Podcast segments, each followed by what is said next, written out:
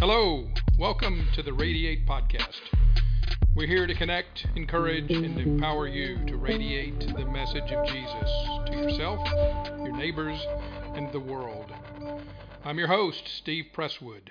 Today I'm on the phone with my Radiate Podcast guest, Sam Macklin. Sam, welcome to the program. Howdy, howdy, Steve. How are you doing today? I'm good. Thank you. It's a beautiful Sunday.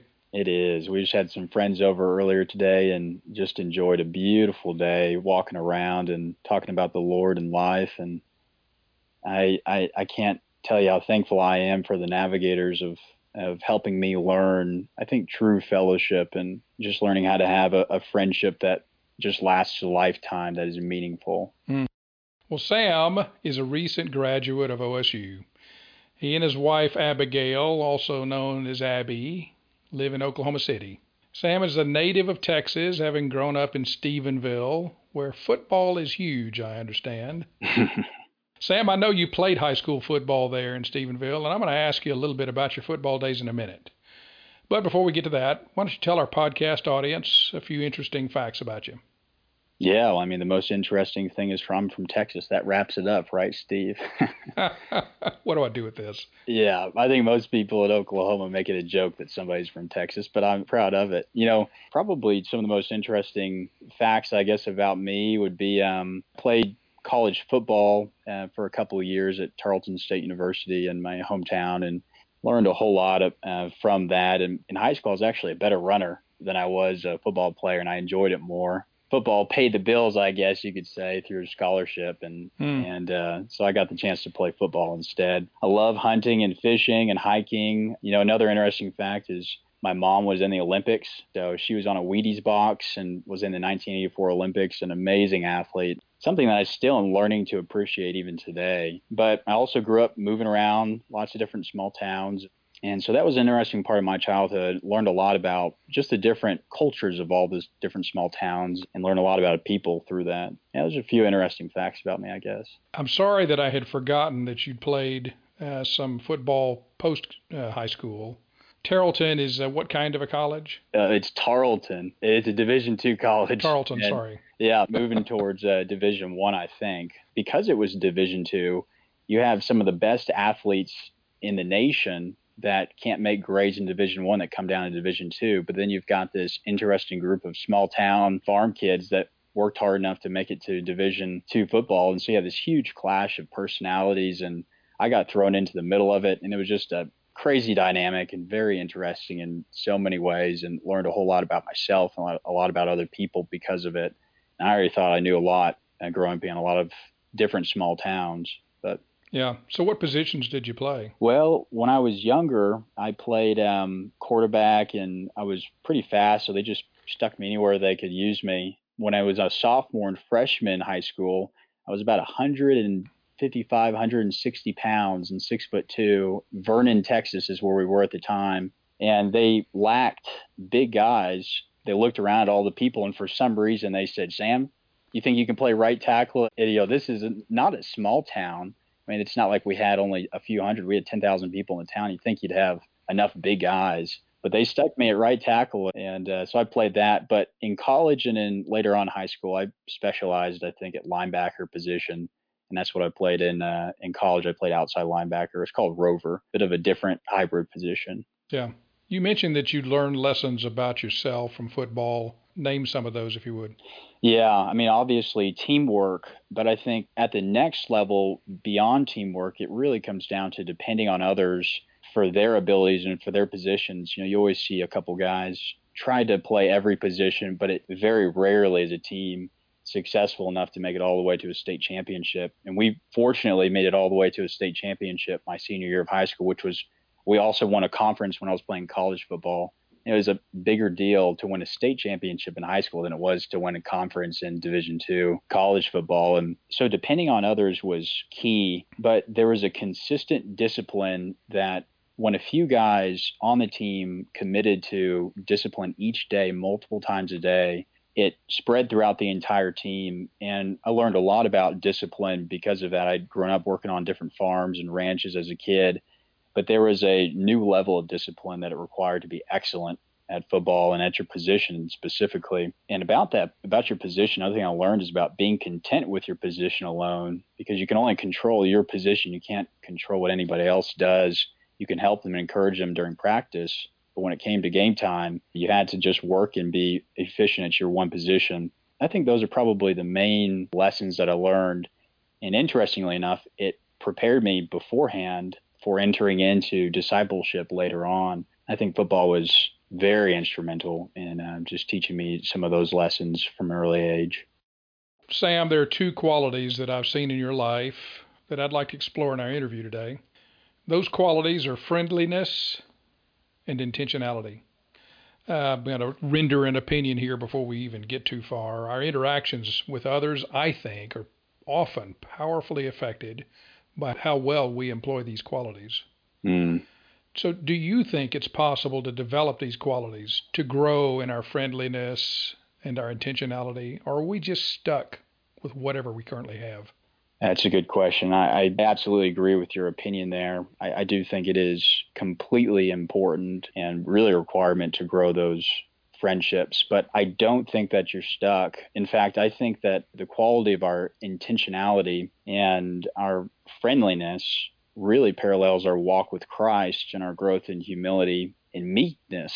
Uh, something I learned later on is um, the meekness in my life and my ability to surrender my life to Christ and to my friends in multiple ways really is what gave me the advantage in my in my relationships. And I'm not even sure if advantage is the best word there.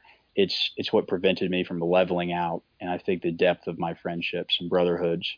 Do you think for you personally that you've come by these naturally or was this ever hard for you? So, yeah, that's that's an interesting question because, you know, friendliness and intentionality they can be faked. It's only they can only be faked for a little while. One of the big problems when I was a kid was, you know, we moved around quite a bit. Because we moved around, my dad was a pastor of these churches, and he did a little bit of coaching, and he did ranching and farming. We did we were around just tons of different types of people, and I had to quickly learn how to either become reclusive and and just stick to myself, or I I had to learn how to engage in people you know, my natural tendency, I, I, will admit, is to engage with people. You know that very well. I love talking with people. But initially in my life, I would say that it was more of a root of a, a poor identity in being pretentious and ostentatious in the beginning. I, I had a big fear of people learning uh, what was inside of me, the, the problems that I had in, internally, and the things that I was really dealing with as a, as a man of God. And and something maybe we could get into this podcast or another future podcast. But I just had some turmoil internally and, and also in my family. And so I had this very pretentious identity and trying to convey a, a, certain type of personality and identity in front of other people. And so friendship intentionality in the beginning, it you could say it was natural in a way, but it, it really I wouldn't say was was true friendship. It wasn't this David and Jonathan relationship. It wasn't this relationship you know, Paul started with Ananias and vulnerability. It wasn't this relationship that Jesus had with James. It was this really fake personality, and it really didn't get me very far hmm. in a lot of my friendships. Vulnerability was really the key to beginning um, some of my first real friendships. And the two first people I was truly vulnerable with, one of them was name was Cade Freeling, guy from Vernon, Texas. Another guy's name is Garrett Tanner from Stephenville, Texas those are the two towns I probably would say I'm, I grew up in. Stephenville is where I'd say I'm from. Those two guys are still friends, close friends, even today. I mean, I talk with Garrett on a routine basis, and both of those men, their friendships with me began in vulnerability, and the depth of those relationships are equal to the vulnerability and the humility and the surrender that that both of us had in the relationship. So mm. I definitely think that it is a bit, you know, natural in some ways but I think it can be developed and grown for sure. Well, I think in part you've answered one of the questions that I had, and that was that probably we believe personality types are crucial to determining whether someone is going to be friendly, whether it's easy enough for them, or whether they're going to be intentional.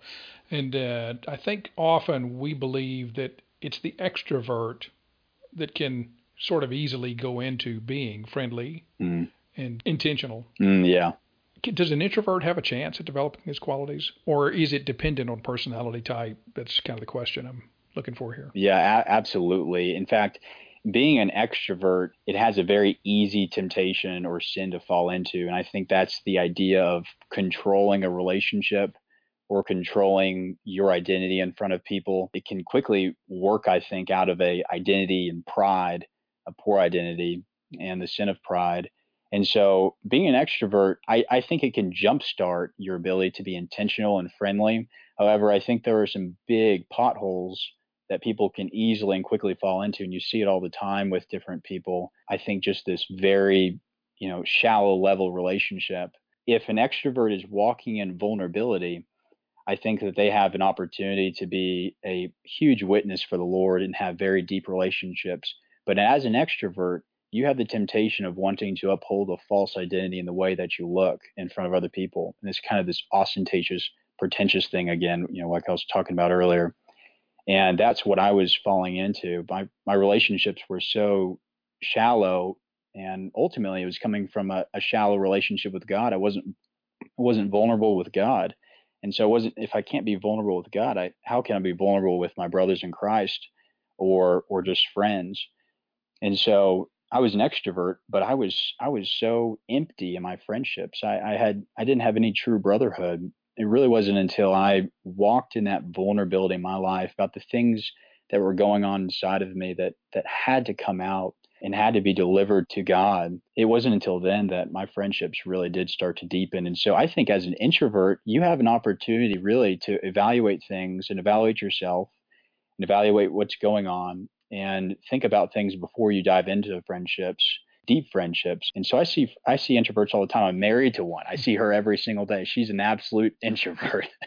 I'm an extrovert. She's an introvert. We wake up every morning with two completely different uh, passions, I'd say, but the same calling, right? We we both have this desire to know God and to make Him known as as a navigator motto. And so, but we play it out, I think, in different ways, and we have to really walk in a compatibility with that and, and respect the way that God is calling us as a marriage and also each of us individually. So I, I certainly think, you know, extroverts and introverts alike can develop good friendships, good relationships.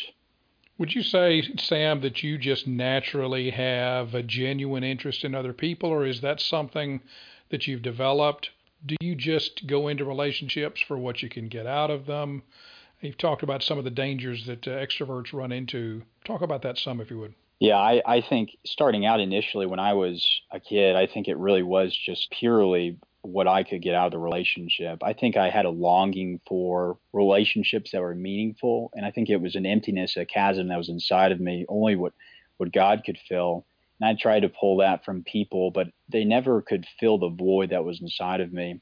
When I started to fill the void inside of me of who God is and who I am inside of Him, it gave me the ability to walk in a vulnerability with people, not worried about the way I looked, but just opening my life to others and opening my life to God each morning and each day with other people and waiting for God to bring me friends and to show me to friends and to people that I could walk with for a lifetime, people that I could confide in, people that I could uh, grow with and be sharpened by you know, I've been hammering it, I guess, but the really the key was the vulnerability. And so I think because of that, now I have an authentic desire to know people, to love people in friendships, discipleship relationships, brotherhoods, my wife and marriage, and then also new people when I'm witnessing to folks and getting to know folks that maybe not know Christ or have really spent much time around people who know Christ. And I think that vulnerability with God and coming to God in complete dependence,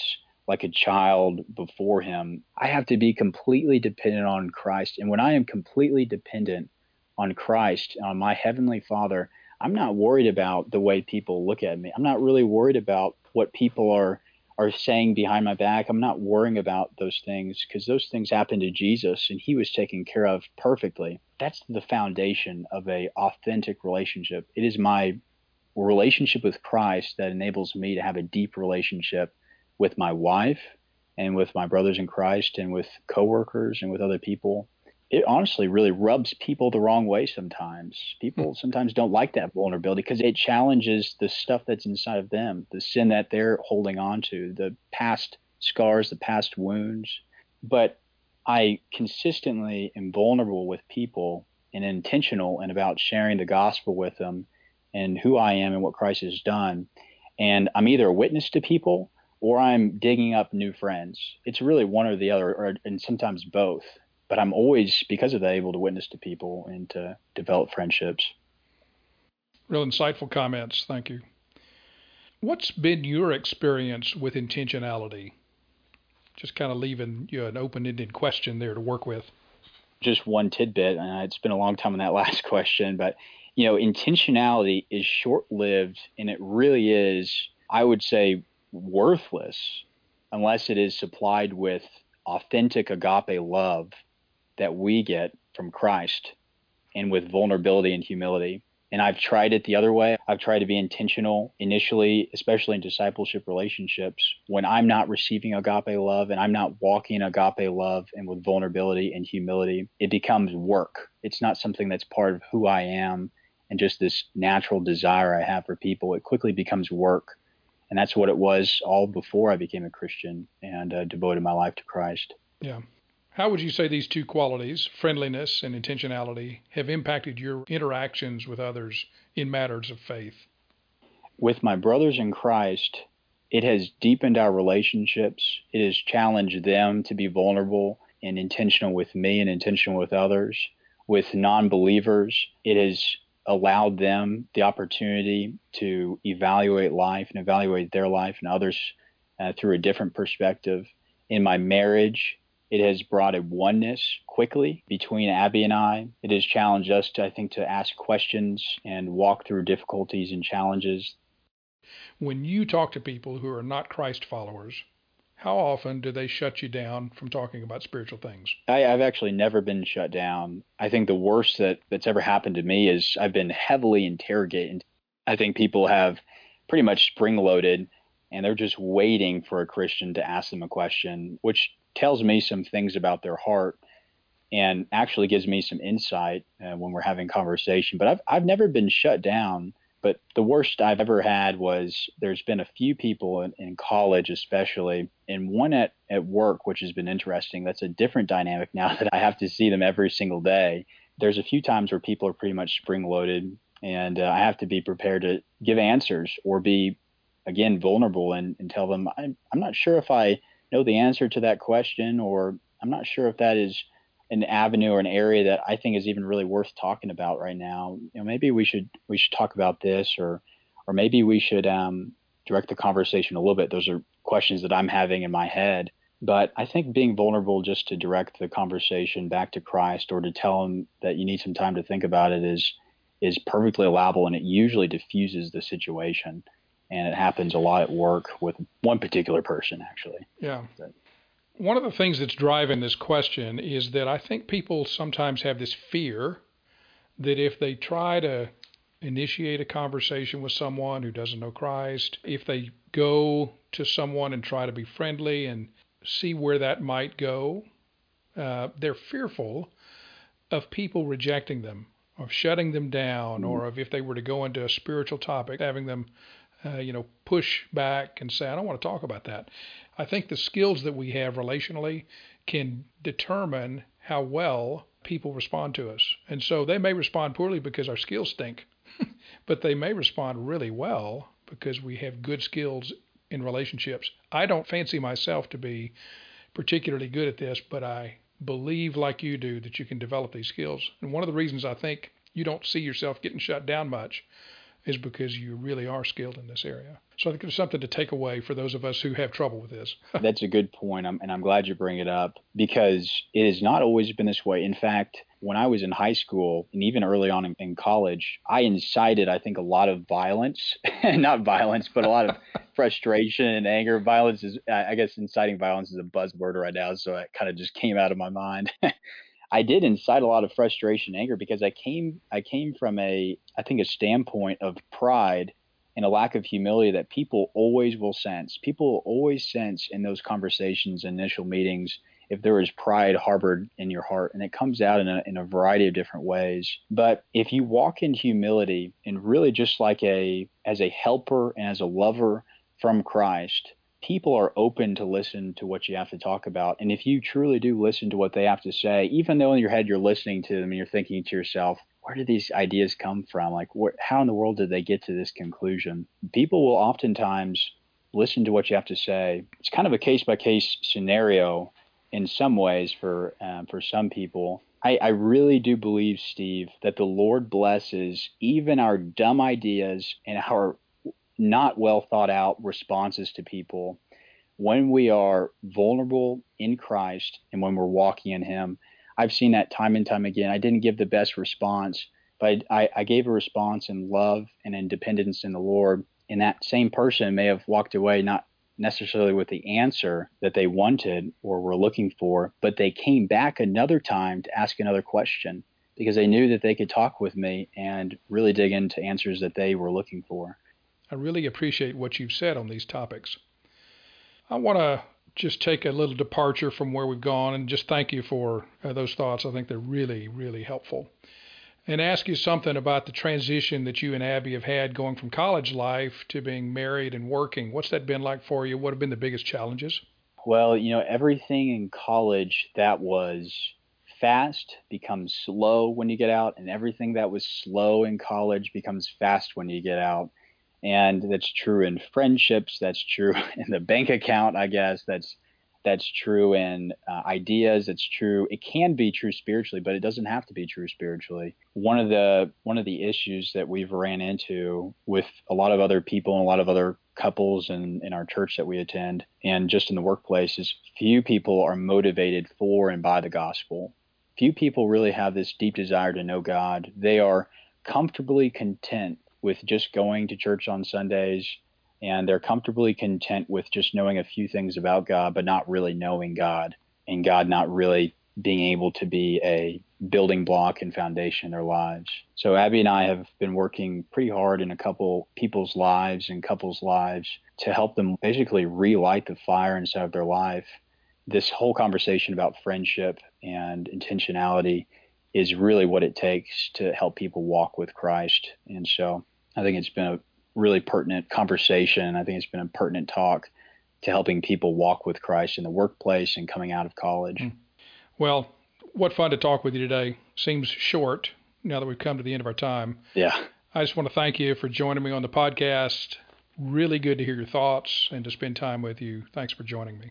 Thank you, Steve, and just thank you for the investment that you've given to me and, and into the lives of so many of my friends and brothers in Christ. You bet. And for tripping my wife so she could uh, fall into my life. That'll have to be another podcast. Yeah. okay. Take care. See you, Steve. Thanks for tuning in to Radiate. You can continue to listen wherever you get your podcasts. You can also connect to us online at osunavs.org and on Instagram at osunavs. See you next time, and until then, keep radiating the message of Jesus.